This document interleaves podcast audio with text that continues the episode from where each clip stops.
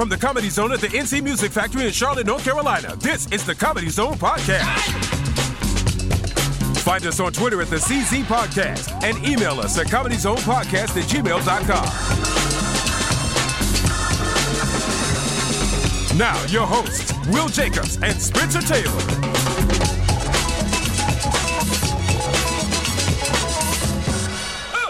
Comedy Zone Podcast. You know what's happening here. Do Spencer, they? Spencer, Brian, Will. That's all, All I got for this week. all right, so we'll see you next week. Thanks everybody for the Halloween, happy almost Halloween. happy. Tomorrow. It is coming up. Are you you gonna dress up? You gonna do something? I think so. Going in between. Uh, how about you? Uh no. Never? I never I never dress up. Ever? No. They had a dress they had a costume contest at work. And a whole bunch of people came and dressed up, and they're like, "Will, did you? You didn't dress up?" I said, "Yes, I did." They said, "What are you?" I said, "Grossly underpaid." That's what this. that is what I, I'm. I'm a party pooper. I don't really. I like dress. Well, it depends. Sometimes every, every year I see like all these really cool costumes. I'm like, I'm gonna plan all year, and then the day before, I'm like, man, I Rushing should do around. something. Yeah. I, should, I should really. But where are all the together. parties? Like, do you go to Um, parties? So the there's a brewery that I've gone to a couple times in South Carolina, and uh, it's awesome. It's like twenty bucks, but then it's unlimited beer, and they have like. Bit, I would pay twenty dollars just because they have these big buckets of candy, and and so it's like beer and candy, and then they have food and like entertainment and stuff like that. So I like doing things like that more so than a bar where you end up spending twenty dollars just in drinks and it's crowded and you're screaming at people. You know what I mean? Uh, I went to a, I, I and when I was in Costa Rica, I dressed like Chiquita Banana. You know Oh, who that is? The the woman With yeah. the fruit on her head. Mhm. Yeah, I dressed like that, and I put real fruit like in my hat. I was real excited about it, and then people kept eating it. They would eat- so they mad. yeah, they were just taking my fruit and eating it. So by the end of it, I just looked weird. Like I had like a big bowl on my head for no reason. Now is uh is is uh Cal gonna? Do you know if he's gonna do that? Yeah, he's so excited. He's Yeah. gonna um he's a garbage man. I actually Oh. made his he has like a bucket and I did the Charlotte Mecklenburg symbols on the side so it looks like a recycling can and he he went this is so cool. He was He so came up with excited. that? Um, no, he did he didn't. His mom it was Oh, his his mom's mom? idea and I just executed it cuz I can draw. So he he was so pumped though. So his mom's idea was my son's going to be a garbage man. No, uh, his idea was the garbage man. I Oh, thought you okay, meant the to draw the Charlotte No, no, Mecklenburg no, the- symbol. I'm like, no, The he garbage. man. He said, "I want to be a garbage man." Oh, he, yeah, that's what he wants to be when he grows up, or a trolley cool. driver. It's the big truck, I think. That's cool. Yeah, Kids love the big trucks. and they they honk at him and they wave at him Oh, every that's very times, and he he's fascinated by garbage. He likes to smell it and go ew. I don't know why. but he Wow. just does. I have to say, I'm a little bit disappointed he didn't want to be a podcast producer for uh, Halloween. Sometimes he says he's going to be a giant like you. Well, there you go. That's something. yeah. Yeah, yeah, yeah, yeah. He could maybe do that. He I thinks made an you're a impact. legitimate giant. Uh, well, he's not wrong. I mean, He's a giant. you you smell, so you can get some of the There you garbage go. There thing. you go. Get some, no, no, Thank that's you. Thank good though. I'm I'm excited. I, I do like giving out the candy. I like that. I like uh giving Yeah, and, and I'm good not- candy, not that bull that bull crap. I'm not huge on giving out candy. No? I, I like to receive it. I love candy. I love it so much. you don't like giving it out. Yeah, for you little kids, what did you do for this? This is my candy. I bought it. I don't have. A, I live in an apartment though, so you can't really give out candy. No one knocks. If they did, Right. I'd be like, "Go away! What are you doing? Like, why are you at my house?" Do you have an inside entrance to your place or an outside entrance? Like, is it a hallway or a. Uh, to my apartment, Yeah. they would have to like have a key to get into the place and Oh, then walk yeah, up the not- stairs. So only my neighbors could trick or treat. And they, there's one like two year old um upstairs, but other than that, they're all adults. Hmm. I always wonder. Halloween's a that's a strange kind of holiday. Like it's the one time a year where you try to scare people and give people anxiety fun. and fear. And, People, Yeah, like it's to okay be to put the most horrific it's decorations the in your right. front You do it any Yeah. other day. Yeah, it's not so the cool. guy hanging off a tree in your front yard in July. You Yeah. gotta. But that, that's any holiday when you put it like that. Yeah. Literally, uh, like how many holidays do you hide eggs? Any other day you hide eggs that have like candy in it, and you seem weird. You know You're what I mean? weirdo, If you just ma- if you t- talk about it like that, you know what Right. I mean? A fat man comes down your chimney. Wow. Well, once it, you know what I mean? That's true. That's true. It- it's creepy in any other context. Yeah. you like can't do somebody that knows when you're sleeping, contexts. knows when you're awake. Like Yep. that's Yeah. that's uncomfortable. Well, isn't Do that I need like a restraining God? order? Who? Isn't that God? isn't that like religion though? That is. That is. you're, you're like it's creepy, and then I'm like, there's literally Right. a lot of people who would disagree Yeah. with that. Yeah, I'm one of them actually. How about Yeah, that? yeah. See? Guys just like that. yeah, that's true. That's true. So yeah, that's it's, it's that time of year. We got Oh all wait, the wait, what, what's good candy to you? You mentioned good oh candy. Snickers. Snickers are good. I like Snickers. I like Reese's cups. I like um those little mini Hershey bars. I like Hershey Kisses. What's bullshit is Twizzlers. Twizzlers taste like plastic, like slightly cherry flavored plastic. I don't like candy. Candy, I like chocolate. Mm, that's me. Yeah. chocolate, especially Reese's. Like Reese's pumpkins. Oh yeah, yeah. Oof. So your good. favorite. So if you could get any, when you were a kid and you'd come up to the door, what's the one Reese's. candy where it'd be like, oh hell yeah, Reese's, absolutely. Reese- Yeah. There was once the little I, Reese cups. Yeah, the, Yeah. the no no no no no no no. big Reese's. Not the little. You, they have. You know how they have the different sizes. So they have those really tiny ones. The ratio is bullshit. I don't like those ones. Mm-hmm. Okay. And then they have like the snack size one. No. Then they have the normal ones, which come in the two pack. Mm-hmm. Those are the best ones, and those are the ones that they usually give out for like Halloween. You know, Right. but they're individual, but it's that size. And then they have like giant ones, and they're and they're okay. I love when she says the ratio because I know exactly what she's talking Yeah. about. With those little mini ones, it's Yeah. too much chocolate. It's too much chocolate. to No, no, peanut peanut butter. butter. It's so right. stupid. That's- She's exactly She right. was talking about. It's so bad. Right, right. That ratio is a little bit off. They need to thin out that chocolate a little Exactly. Why? I don't know. I guess when it's that small, it's just hard to kind of like have that, a lot of peanut butter or something. I don't know. It's Right. bullshit. They need to work on it. Yeah. The very tiny ones are good though. Have you had those? Like the they're unwrapped. Yeah, those Yeah. ones. Reese's those ratio- Pieces? No, no, no. They're they're um they're smaller than the ra- than the tiniest cups. Uh, you the, people use them as like ice cream toppings and stuff. They're oh new. yeah, yeah, and yeah. they're unwrapped. Like if you go to a froyo place. yeah, they're- those those Yeah. ratios are fine too. The ratio Right. there's okay, but it's the one step up. yeah, they one can't step. Yeah, out. they're like It is 2015. Why can't this happen? exactly. Right. Well, maybe sales aren't hurting, so they're like, That's "All right, probably true. It's so it's we'll dumb. skip on the peanut butter and save it for the big, big ones. I love, I love those are my favorite though. And then I, I hate it when other like chocolate is like, hey, what if we put peanut butter in here? Because it's always stupid. Like Reese's peanut butter squared, not Yeah. Reese's. Uh, sw- what is it? The- uh, the- Snickers peanut butter squared or whatever. Right, right, I right, didn't right. know Or about the that. the uh, It doesn't taste the, that good. Um, well, the Reese's Pieces did okay. Reese's pieces. Those are those are fine. I don't I don't like chocolate in a hard shell. Get out of here with that shit. like I don't I don't understand the point of that. Now, did your parents do the thing where they sifted through all your stuff to make sure there were no razor blades or any stuff in there? Oh, my parents hoped for razor Oh, blades. Maybe Maybe this year we'll get a apples. Make sure you eat those first. No, um, they sifted through my stuff and took what they wanted, Yeah. and that, but no, they didn't care. Yeah. Well, they well they do Halloween different now. Like a lot of people just go to a mall or they don't even have do the, the, trunk door-to-door or thing. treat or something. That's what Cal's neighborhood does. They have like a cul-de-sac where all the kids meet up and they just kind of walk around to the different cars that are open and stuff. I don't like that as much. I Yeah. liked the going to the houses and then Wait, getting wait, mad when they didn't wait. answer the door. Wait, wait, wait. I'm sorry. So they park their cars in the street, I think there's and a then few. the kids go to. there's a few they they pay like a $25 like yearly fee that goes towards like kid events and they have like two or three a year. So dur- before summer um, before summer was over before school started he had like I- they had an ice cream social. So the parents didn't pay for that like outright.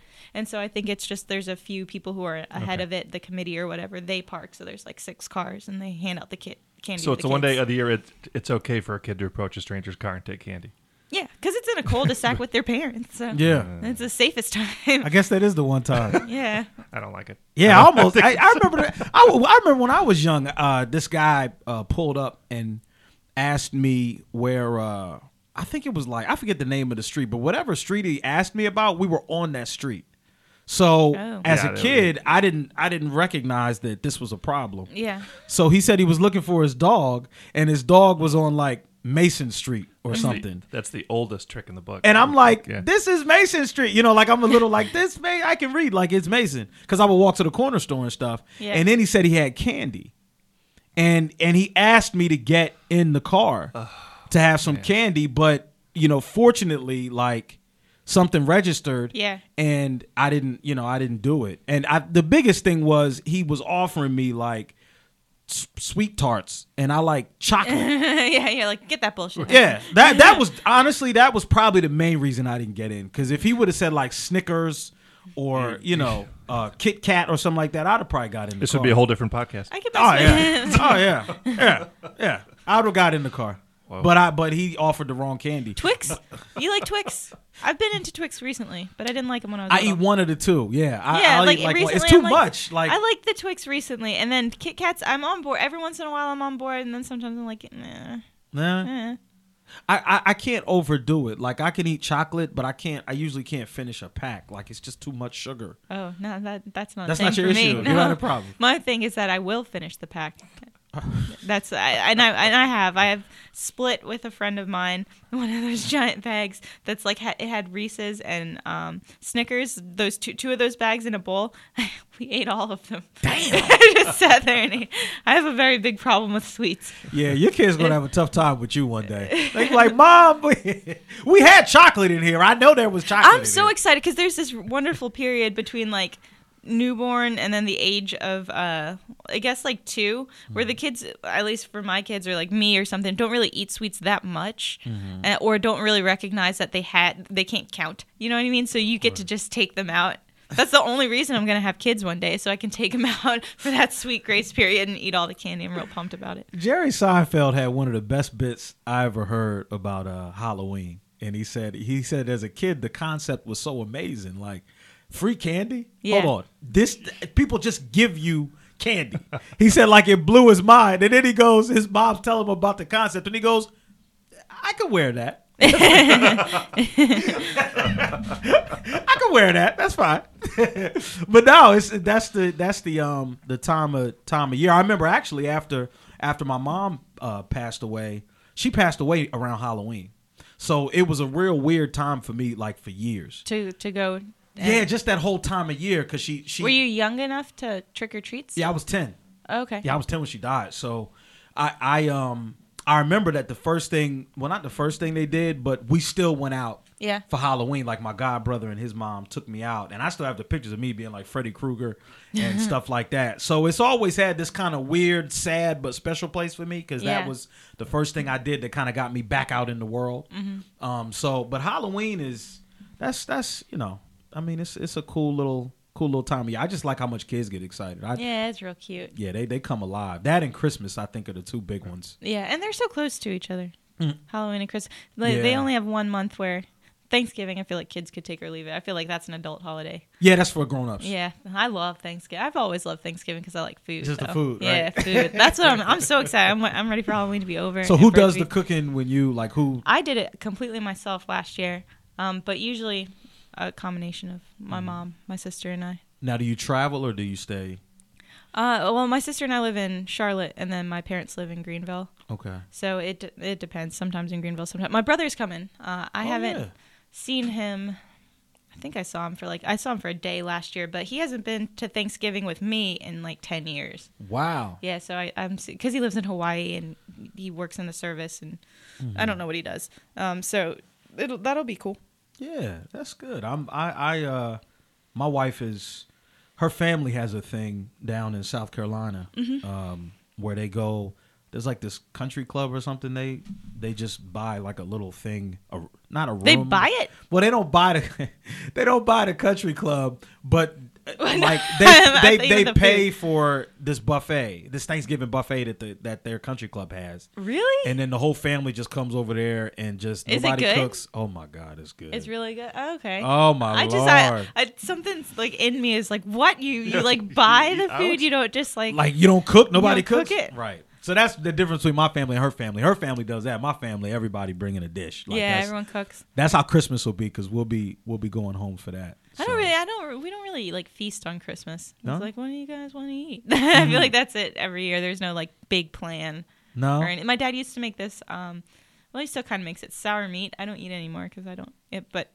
everyone is gro- sour meat everyone's grossed out by it. It's uh, Austrian, um, and it's he he like it, he makes this vat and it's like vinegar and onions and stuff, and then the meat Whoa. sits in it for a couple days. What kind of meat is it? Uh, beef.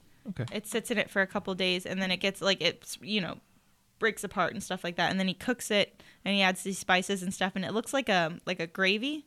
But with like some kind of hmm. chunks of meat, and then you put it on dumplings, and it's very sour. does anyone besides him eat this when he makes Every, it we all loved it. Like I, I love it, and I, I don't eat meat. Like I don't eat it now, but I loved it. We all loved it, but only our family liked it.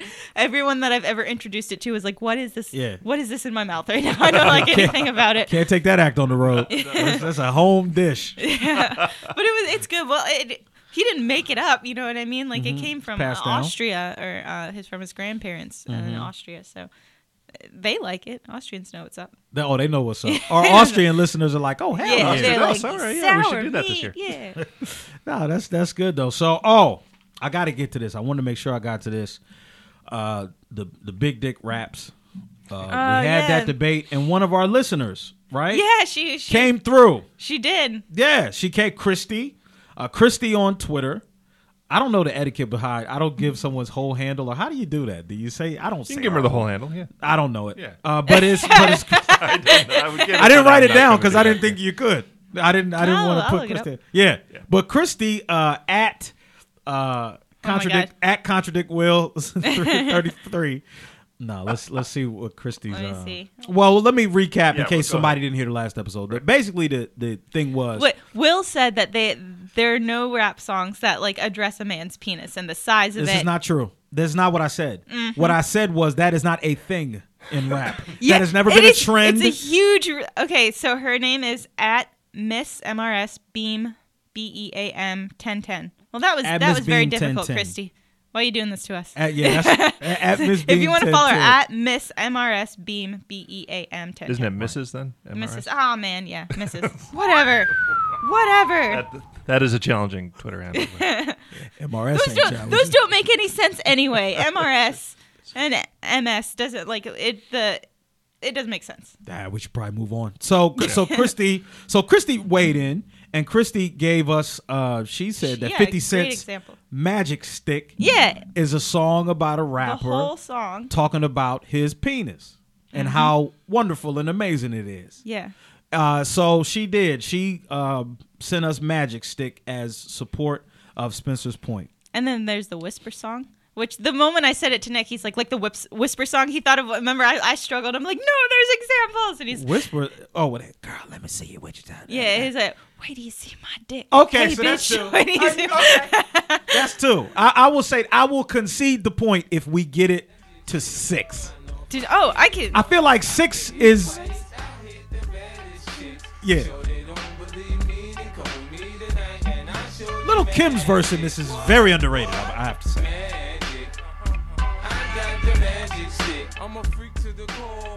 yeah, no question what he's talking Beat. about. Oh, Yeah. he's definitely talking about his thing.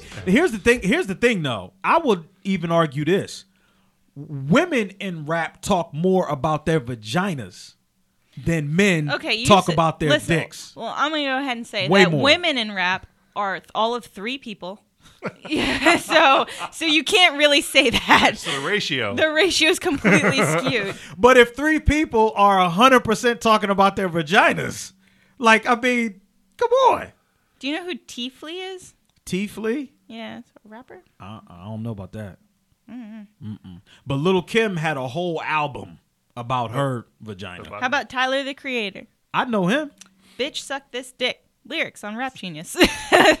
There's one. So how's it? That's three. That now. doesn't. Hard to- It's not necessarily talking about how amazing his dick is. He just wants her to suck his dick. It's hard to dispute the topic of that one. What hard to dispute?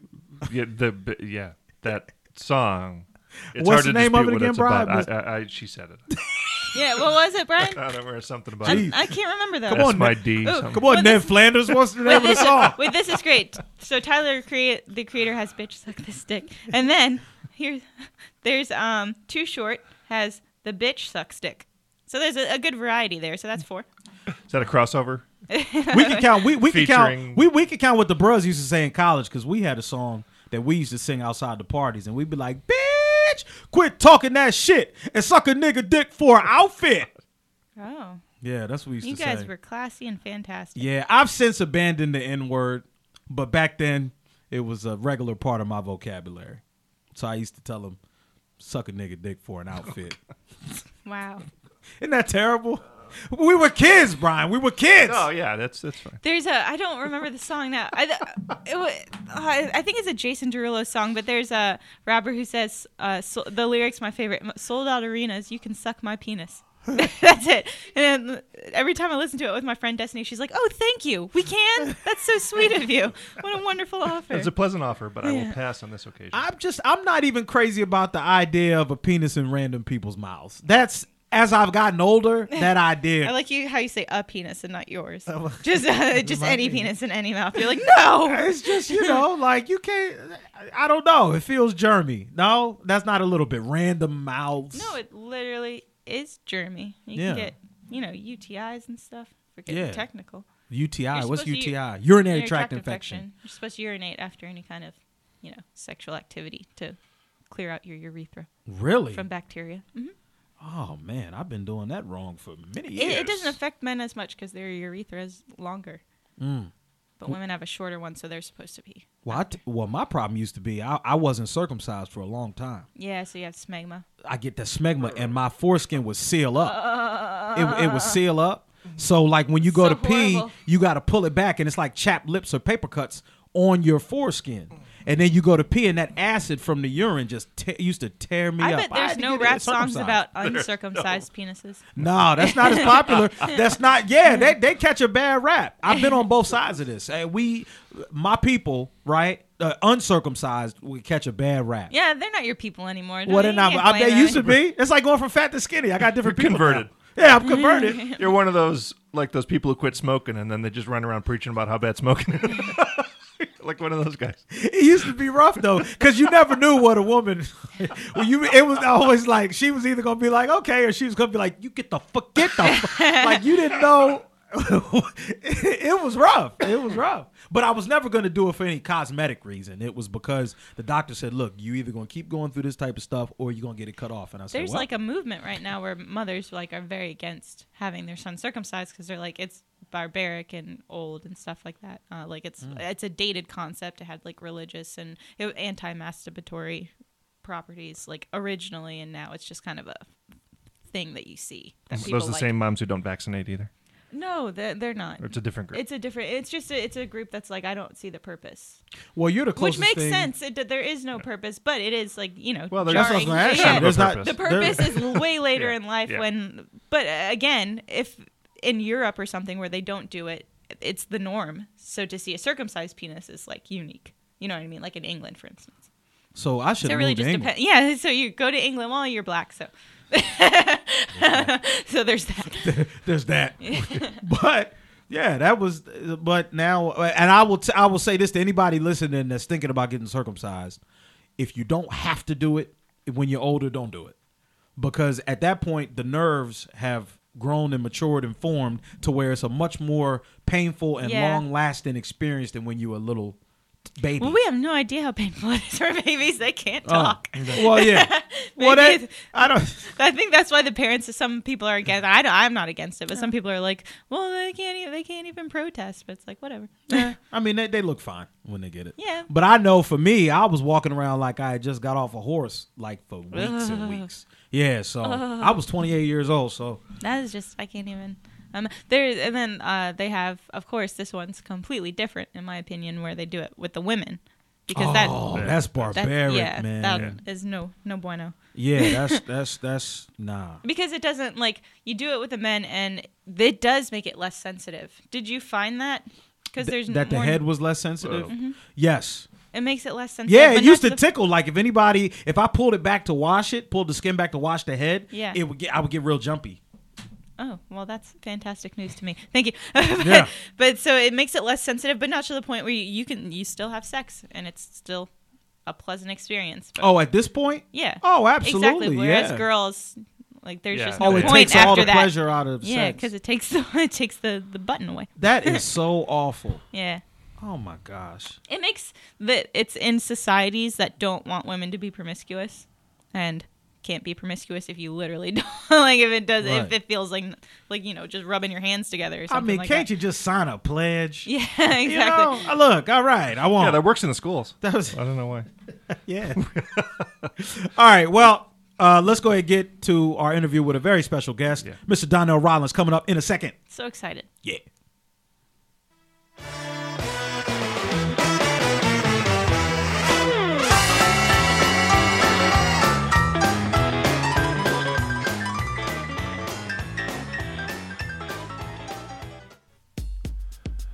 Hey guys, here's what's coming up at the Comedy Zone in Charlotte, North Carolina over the next several weeks. This week, uh, of course, Donnell Rawlings. You know him as Ashy Larry from The Chappelle Show.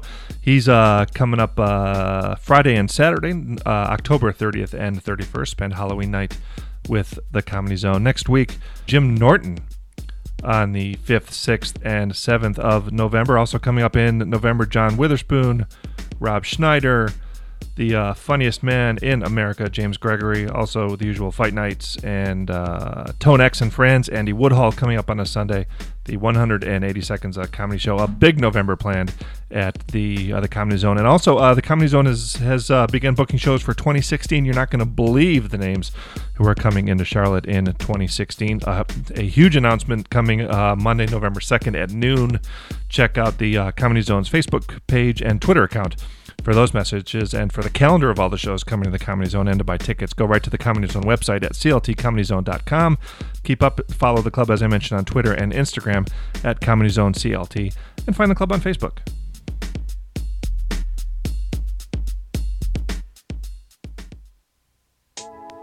Yeah, this album is dedicated to all the teachers that told me I never amount to nothing.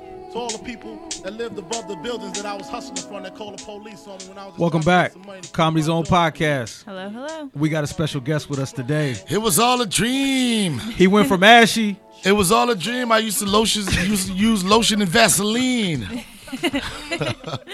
Donnell Rawlings, everybody. We up? Donnell I'm rich, bitch. AKA Ashy Larry. I'm gonna be AKA Ashy Larry for the rest of my life. That's can you get away? Like, do people yell that at you, like in the airport? Or? Yeah, they yell it out, but the thing about it was like, I've been Ashley my entire life. You know, like when when when Chappelle was like, "What are you gonna do to prepare for the role of Ashy Larry?" I said, "Just take a shower and wait for five minutes. I'll be the Ashley person." ready to rock? yeah, it wasn't even. And I even had one of my friends from back then who was like, "Man, I remember when you was just. I remember when you was just ashy, like before the Larry was a part of it." So Right. I embrace it, and I never understood like like actors or comedians that get known for a certain character or something to get upset when people yell it out or people uh, want to you know engage you because of that and, and those are the characters and those are the things that kind of make you and I think it's just part of the part of the territory you Yeah, know? because it go it goes either way. Some some people embrace it, and Yeah. other people be like, "I'm reject sick of people." Yeah, but Yeah. normally people don't like our business is like ego driven business. You know what I'm saying? So it's certain things that we live for. Like I give you an example, Kanye West. As much as he say he hates paparazzi and the media, I guarantee you, if they played a prank on him and media or cameras wouldn't follow him for a day, he'll probably lose his mind. he was like, "Oh my God, I'm not Kanye anymore. I want Kanye again." So Right. you got to take it as part of part of what you do. Now, is this your first time in Charlotte, or you've No, been, I've here, been here before? before. Yeah, I love Charlotte. Charlotte, um, you know, when I first started doing comedy, Charlotte was one of those markets that I remember Charlotte like 20 years ago. It was just starting to come up, and people used to say Charlotte's going to be one of those cities. And for co- comedians, it was like a rite of passage. You start performing in Charlotte, it was like, oh, I'm about to, I'm about to blow up because it was one of those markets coming up, and the comedy scene was super hot back then. And hopefully it'll be hot, you know, while I'm here. But Charlotte is one of those places that you go, you have a good time. It's fast enough and it's slow enough at the same time. It is. you know? I, I moved down here from the Philly area, Yeah. and uh, it's right. You It's, should- it's slow, but you don't feel like you in the sticks. Were you like running from the police or something? Anytime you hear somebody say, "Yeah, I've been down here from Philly and DC," like, what you do? They running man? from what you do, man? I know you did something, man. No, I was. I'm. I'm a lawyer during the day. I Oh, do, yeah? I do comedy uh, most nights. I, you know, I feature. Where'd you go to law uh, school? Howard University. Okay. Uh, undergrad and. law Also, you want them dudes that cross his leg and rub his hamstrings and say, "I beg your pardon" all the time. Them Howard dudes, you That's can't right. Nothing. That's right. I got a brother. He went to um, he went to Brown University. Oh, wow. And then he went to Georgetown Law. Yeah. Now he he's a lawyer in D.C. and like for like the last fifteen years, um, every Thanksgiving he was the talk of the family. Mr. Lawyer, yo, Mr. Lawyer, dude, the Hold smart on, you one. on TV and everything else, and all yeah, the talk wait, wait, is about yeah, yeah, because you know education, Brown University and Georgetown Law, that's an impressive resume. You know, Mm-hmm. so they was like, or the lawyer, they were like, yo, forget you, funny man, let's listen to the lawyer talk. so like last year, I was doing a show Guy Code, and they had a spinoff called Guy Court, Mm-hmm. Right. Where if someone violated a Guy Code, they go to court, and they chose me to be the lawyer for that show. so I couldn't wait to get to Thanksgiving last year. I was like, yeah, where's the judge now, baby? We got a lawyer up in this bitch. You know what I mean? But my, you know, and my hats off to you for having that educational background. That's awesome. I appreciate it, man. Now you've been you've been in comedy over twenty years. How many? How long you been? You know what? I think I've gave you enough gauge of my age with 20. he, he want me Yo, to pinpoint Is it. it He like, 27? Yeah, yeah. What 32? year? I said 20 years. You do the math, all right? Because that's the that's the amazing thing about your career, though, is that you go back that far. But with MTV two, Guy Code, I mean, this is relevant to real young people. You know How what? Have you stayed relevant Um, what makes me continue to stay relevant is to be funny. Don't get out of touch with what's really going on. You know what I'm saying? The guys that like um, in my generation, a lot of them are against social media. They won't embrace it, and they make the argument, "Yeah, when I was coming up, we did this." Yeah, but they're not doing that anymore. You know what I mean? I understand that you have some like old school values, but at the same time, it's a new group of kids out here. It's a new way to promote yourself, and if you don't embrace it, you get left behind, and people think and you really start to look old. I, one of the best compliments I've probably had in like the last two years. I was in a grocery store in Washington D.C. maybe a year ago, and it was a mom in here. She was middle aged, and she was with her son. It looked like he was like 14 or 15. So mom was so excited to see me, right? She was like, "Oh my god, oh my god, that's the guy from Chappelle Show." then her son was like, "No, it's not, mom. That's the guy from Guy Code." Wow. you know, so to be able to be able, and I was like, that really made me feel good because people can be hot. You know what I'm saying?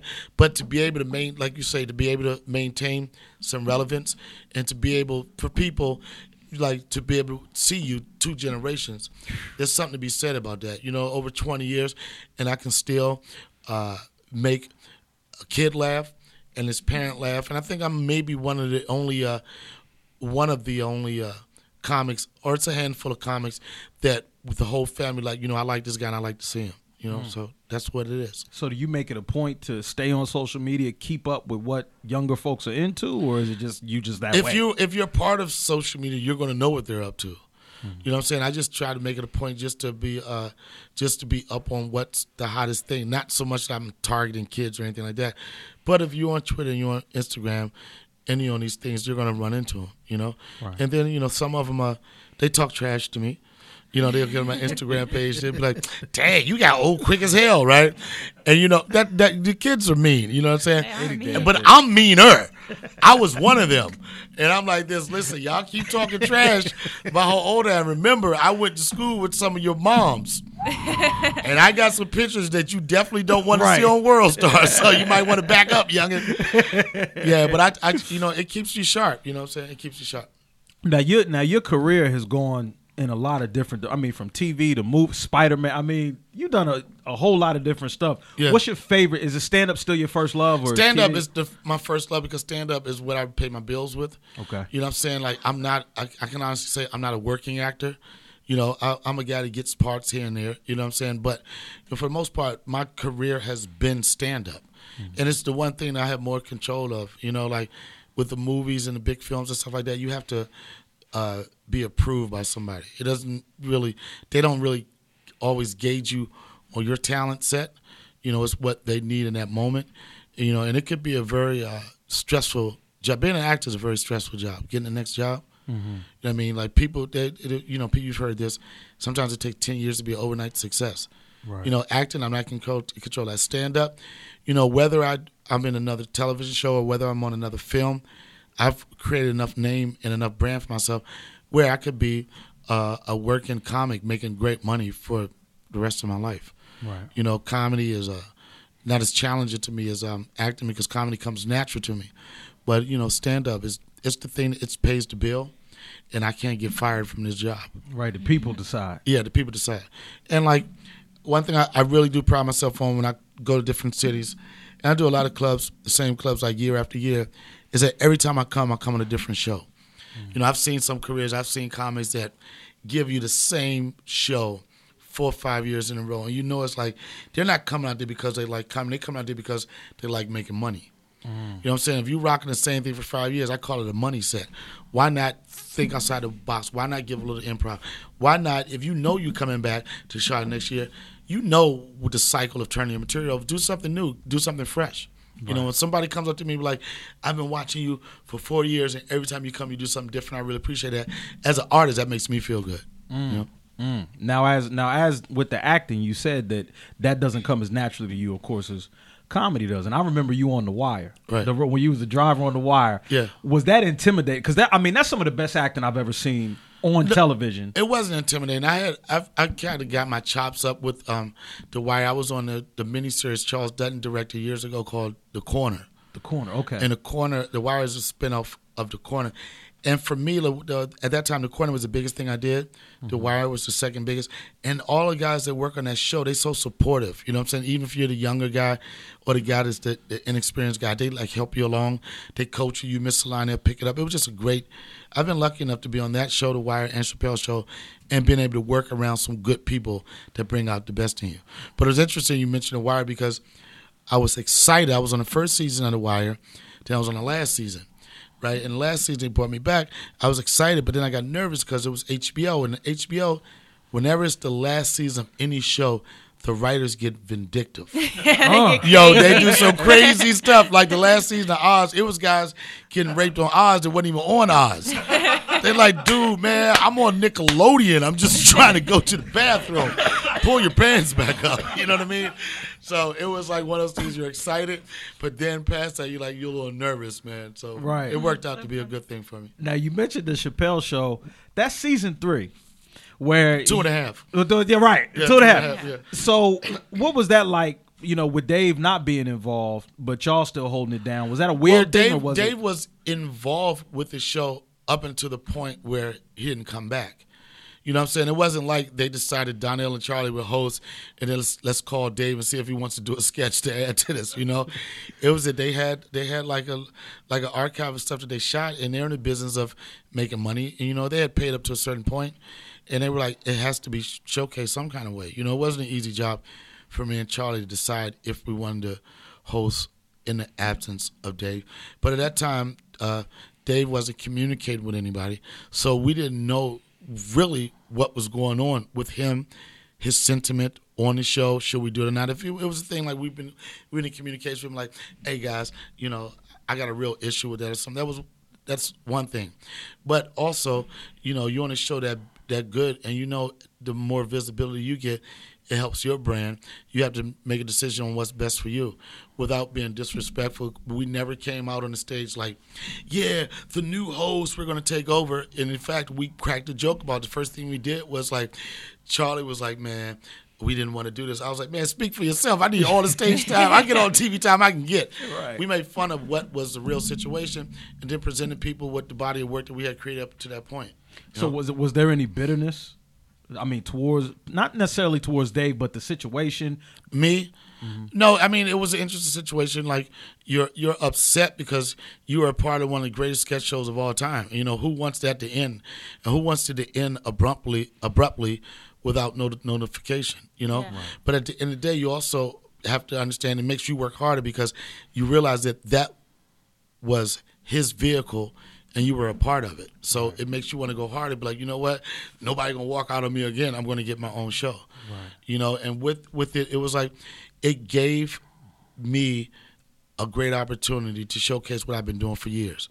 You know, you get, you get haters on social media like, yeah, if it wasn't for Dave Chappelle, you wouldn't be anything. I'm like, look, I'll, I'll explain this.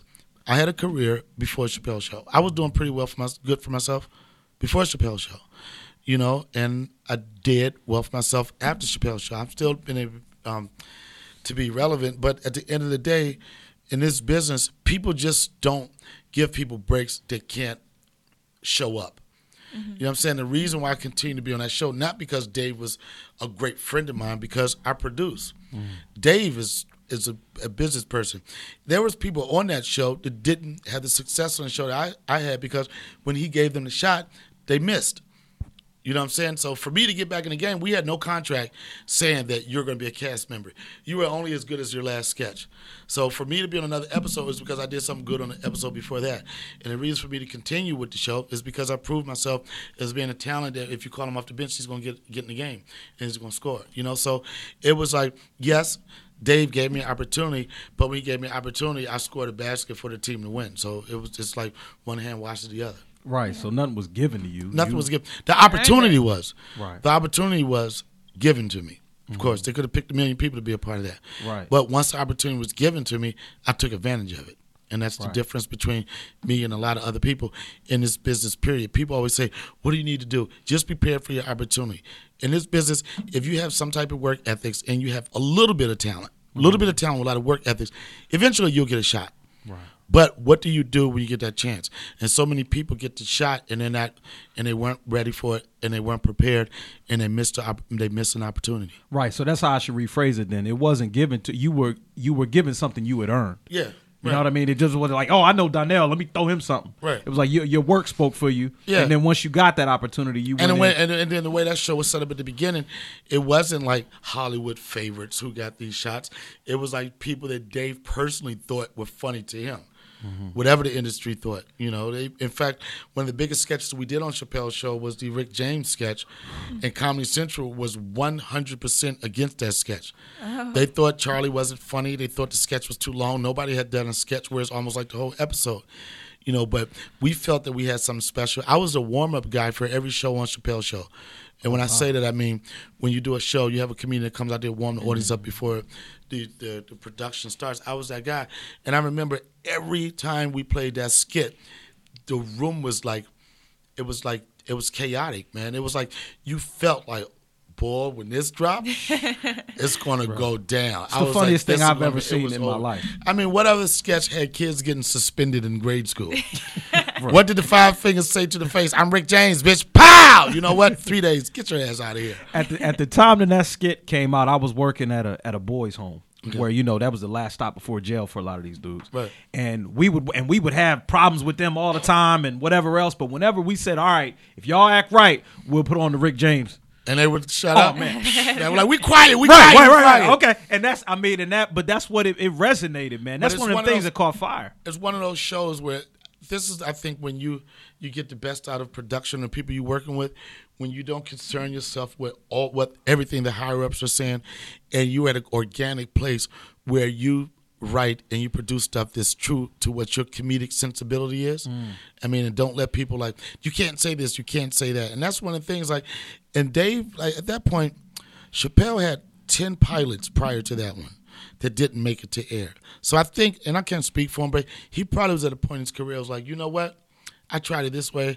I tried it that way. I tried it this way. Tried that major networks. You know what? Fuck it. I'm gonna Do do, it my way. Do it my way.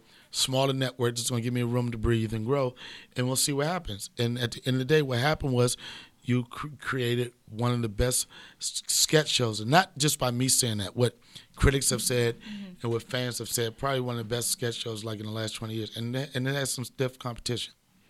Now, what what was that that fight for creative control? Where it's like you funny, you know funny, you know what funny is, but you got a network executive coming in telling you that. It seems like that's what comedians go through all the time with a lot of these shows. Yeah, you you. But the thing, I, I I really feel like there's a way that you could do things to make everybody happy. Hmm. Sometimes people pick the wrong fights. You know what I'm saying? If you have an opportunity to have a show that's going to be on network television, it's like one or two skits, skits or whatever like this. I think this is the funniest. You got to look at the numbers. You know what I'm saying? Like squash that. You know, kind of conform to what they want if it makes sense. You know, and you have to just be smarter. You know what I'm saying? You have to be smarter to get your point across. People, when they talk about radio, they say radio was changed. There's too many restrictions. You can be the person that complains about it and, and like don't give yourself opportunity, but you also could be the person that's, you know what? Within the restrictions I have, I can still be a beast. Mm. I can still do what I need to do. Have you ever had a time where there was so many restrictions you said, you know what, this ain't me anymore. I can't. It was. I never felt that way because I always knew I could work under whatever guidelines. You know what I'm saying? Even on radio, like there's certain certain things that you can say within the context of certain thing.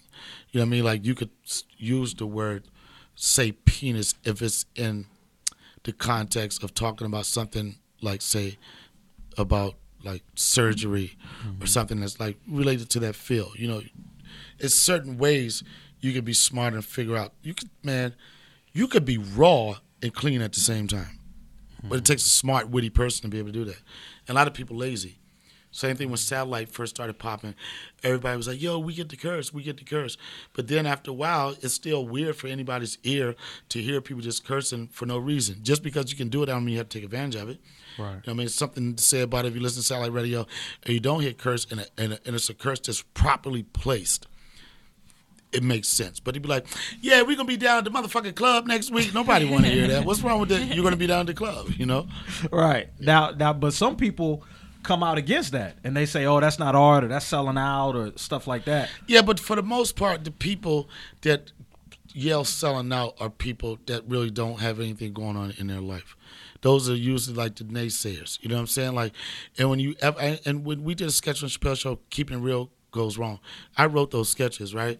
And it was it was birthed off of like, I used to be like, what does keeping it real mean? You know, whenever I hear somebody talk about uh, keeping it selling out, it's always positive. When I hear about keeping real, it's always negative.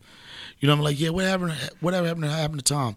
Well, you know, Tom graduated Howard University, law degrees, got a nice family out in the suburbs, white picket fence, two kids, a dog, and everything. He sold out. Sound like good shit. Yeah, yeah, all the good stuff, right? He sold out. Whatever happened to Tyrone? Man, Tyrone stabbed two people. He doing 30 years. Nigga kept it real, dog. You know what? Call me the sellout all day, every day. You know? So it's like what your definition of that is. And a lot of times the people's definitions, it's false. It's people just wanting to say something. People, especially in the black community, they can't wait. Anytime something positive happening in your life, do something, people want to bring you down. I know that's probably the case in a lot of other communities, mm-hmm. but you know, I know it more in my community mm-hmm. because I am black. You know what I'm saying? I'm like, yo, man, like, let me change. You know, everybody like keep it real. I was in Brooklyn. I my most of my career lived in Brooklyn, and I used to live in Brownsville. Mm-hmm. And Brownsville is like one of the roughest neighborhoods in Brooklyn. And I remember maybe a year ago I, I was there, and I was driving around. And I was and I got out of the car and I'm just hanging around, going to see people, whatever. And this dude like, yo, Ning, don't forget where you came from. Mm. I was like, I'm standing where I came from. what are you talking about? you just wanted to say that? You didn't get a chance to say that? Like, um, hello. Right. Where I came from is where you're talking to me right now, you know? Right. But I always tell people it's like at some point you have to forget where you came from to a certain extent because you can't get no progress if you constantly you thinking about that. Yeah. Yeah. If you're constantly thinking about that, and at the end of the day, in life, if you want to change your life, change your circle. Mm. Change your circle. It's the simplest thing. You know what I mean? You know, you want to be rich, hang around rich people. You want to be smart, hang around smart people. You know what I'm saying? It, it, you you got to eventually, you have to change your circle. And when you change your circle, you're going to lose a lot of people. Nobody wants you to change. Mm. You know, where I grew up for, if I go to a to a hamburger shop and I order a, a cheeseburger with blue cheese, they'd be like, "Oh, I knew it! I knew it! I knew! I did not tell y'all! Did not tell y'all! He got blue cheese. I told you he was going to change. I knew he was going to change. You know? Right. But that's progress. It's a lot of progress, yeah. Leave that hood stuff alone, man. Like, remember it, but also realize that you want to get away from it. You know what I'm saying? Like, it's hard to change a cycle if you stay in it. Right. You know what I'm saying? I'm not saying it's easy, but what I do know when people come up to me talking about how hard things are and everything, I know me as a guy with limited education. Um, I was in the Air Force. I was a police officer in the Air Force. You know, never formally trained or anything. And for me to be able to position myself in life, to be able to do six six figures a year off of a God given talent, you can't tell me it can't be done. Right. You know what I'm saying? People make excuses for everything. You know, and at the end of the day, I've learned that you have two excuses: a good excuse and a bad excuse. Right. At the end of that, it's still an excuse.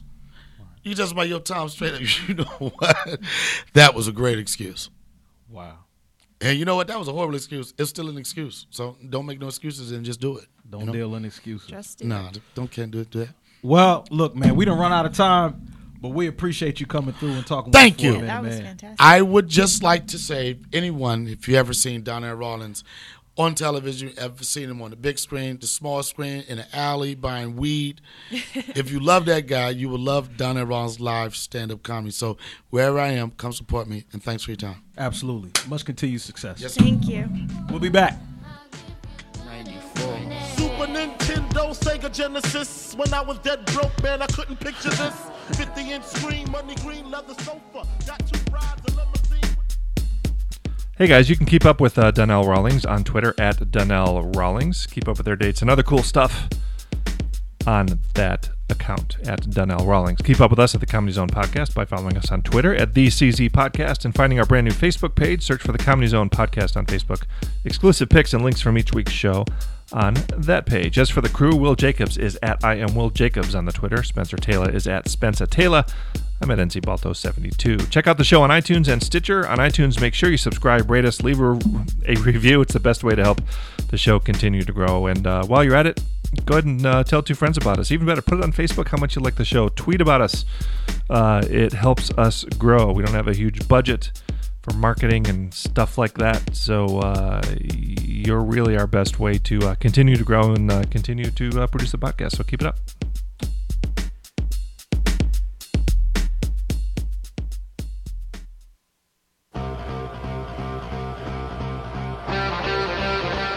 Nom, nom, nom. Or- I didn't know you could hear me talking. I'm rich, bitch. I That had was to- so fun. I had to, I had to, I had to fight the urge to. uh Why are you still Yeah, come on, Brian. fade it? Fade it out, Brian. This is this is not for you. Oh, that little bit was from We don't pay you for that. Right, bro. Do that shit before we get in here. He probably So- does. I'm sure he does. Just for like a full It's hour. not WKRP Cincinnati. all right, play the shit.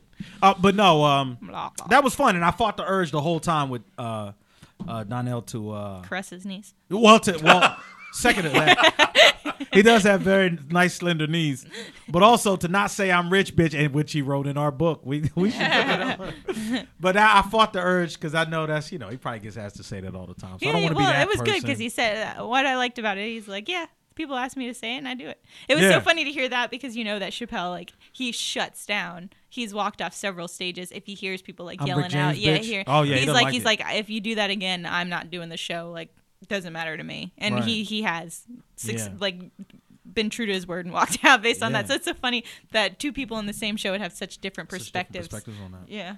So we had talked during the interview about uh, opportunities and getting an opportunity, not being ready for it, missing an opportunity. Yeah, and he was because he was talking about how they didn't like uh, the sketch, the Rick James sketch at all, and they were like, "Ah, we don't think this will go over. It's too long and stuff like that." And then of course it's one of the most popular sketches of all time. Ever.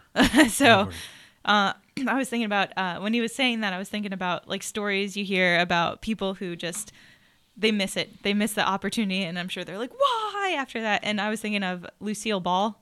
You know, the first uh, company I don't remember who they are that she went like pitched the show to for I Love Lucy. They're like, "I'm sorry, we just can't see uh, like Americans, like people accepting or like be, it being believable that there would be a Hispanic husband and a white woman. Like they, they just didn't. They, they're like, no one's gonna believe it. No one's gonna like the show. Would- And they were married, so so it was like extra offensive. It's like, yeah, yeah, your reality isn't doesn't make people comfortable. And then of course, still to this day, one of the biggest shows of all time. I love Lucy. Yeah, I love Lucy. So isn't that, isn't that weird? That is. So there must be so many moments where people. Oh, and then um, Nick was reading something. I think it was on Reddit where one of the people who were like one of the first investors in Apple, he sold his stock for eight hundred dollars, and today that stock was would be like I don't know fifteen point nine billion or something like that. It was like Lord. ridiculous. oh my lord. Yeah. So there, I, have you had any of those moments? I haven't. I've really- never missed that kind of boat. Yeah. No. Well, well, even like to a small degree where you're just I- like, ah, damn it. I've I've been told. uh, Well, I knew a guy that um he was dating this girl in uh I don't know if he was college or college age, whatever it was. I used to work with him, and he said that uh she always was talking about she wanted to be a singer, yeah. and he was like, uh, "You need to get a real job." Okay, and quit messing around with wanting to be a singer, this and that stuff. And she was in love with him, wanted to marry him, everything else. And she just ended up leaving him because he was never supportive of her dream. Yeah. The singer was Anita Baker. Oh wow.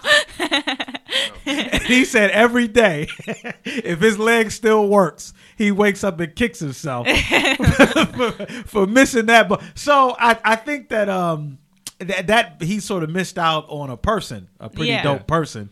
But I've never heard of somebody missing out on a business opportunity. Not, It, not- in in in the fact that she's so popular, like that is almost a business opportunity as well. It's an a, almost an investment, and it's funny to to think about because there's such a thin line between oh, I, it's my dream to be a you know I want to be a singer or a rapper or something. There are some people who are just not going to do that. Like most people are just not Right. going to make it. Right. And so it's it's it, it's weird. That there are some people who are super supportive. Like you'll hear uh, sometimes I'll go to like mixed open mics and you'll hear a rapper and then their significant others like yeah, and it's it's it's bad. Yeah. You know what I mean? Ah. It's like it's not good music. Um, they're not doing a good job.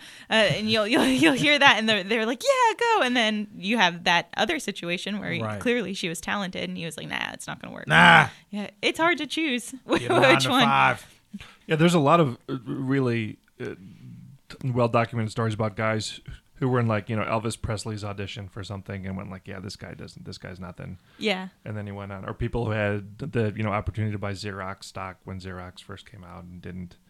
You know, Xerox was like the Apple of like 1950. yeah, exactly. You know what I mean? Well, it just ended up being a billion dollar company. Well, if the you know if it's true that that little axiom that um you know you got to get through a certain number of no's to Mm-hmm. get to a yes, No then question, most of yeah. the things we see, Yeah. people passed on it at some point. Yeah. you know what I mean. Like most of the big companies, some uh, somebody said that's a bad idea. I've heard that uh, Hannibal, when he was like first coming out, like he was almost equivalent to like a joke. Like uh, people are like, "Oh God!" Oh, the Hannibal- comedian. Yeah, Hannibal Okay. Buress. Like people are like, "Oh God, he's going up." You know what I mean? Like he was the, the one, the worst one at an open mic, and then look at him now. You know, so Right. you just it's so hard to tell. You never know. yeah. But you kind of know. Sometimes, he, well, no, because he when he came out, everyone's like, "Really?" You know, so so for him, it would be like you never know. Right. But then then you you hear people like that rapper at the open mic where you're like, "Oh dear." Right. Like- this is not good. yeah, this is real bad. Um, Yeah. And then, and then you know. And then you know that Then you most know. likely. Most Yeah. likely. It it can, it can kind of go either way. statistics game. Yeah. It is. It, it's it's scary though because you could either you know spend your life with somebody that uh, is never going to realize that dream, Yeah. or you could leave somebody that ends up being a world famous success. Exactly. And then we're, we're in that kind of unique. Well, not you're married and stuff, but in general, we're in the unique. Your wife is very supportive of your comedy, Right. and it could go any way. You know what I mean? You could. You're already finding success in it, and you mm-hmm. could find so much success that you're only doing comedy that you like. You aren't being a lawyer anymore, or you could keep having this balance of like having a day job and a night job and stuff. And it's hard to gauge and which one. she's and she's she's hedged her bet in that way because you know what I mean. Because it's like even if the comedy doesn't work out and I'm not able to generate enough to support the family, Yeah. just go back to being a lawyer. Like yeah, it's you not have a good backup. right. plan. I didn't like rip up my law degree. You know, it's like that's urinate all over the boss's Yeah, desk. like Like, it's- I'm it's- doing comedy I'm now. out, that's it. I don't. Nobody hired me to do law. I, I didn't. I didn't storm out like that. So that's always kind of a it's good to have a plan. It B. is. I mean, there's a trade off. I mean, I got started. Uh, I got started later in life, but the trade off is I've you know, I got a, a bit of a career I can go back to. So And that's good. I, I'm a very plan B person. I like to have an A, B, and C. You know, I, like if I don't, if this doesn't work out, then this and this Mm. yeah, and because you got that. You got education. You've got. You can do a million things. So I hope so. Thank you're not you. really boxed in like that. Yeah, I, it makes me nervous to th- to be boxed in in any way. Oh. Right. Well, uh, Well, we, Brian's dancing, so well, we gotta yeah. go. Well, yeah, we gotta go. Uh, we'll see y'all next week. Had a good time with ya. Bye. Bye.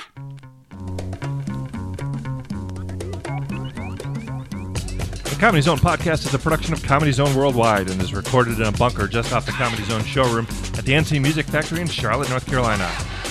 The executive producers of the Comedy Zone podcast are Brian Heffern, Lisa Barr, and Brian Baltashevitz. Original music composed and performed by John McKeever.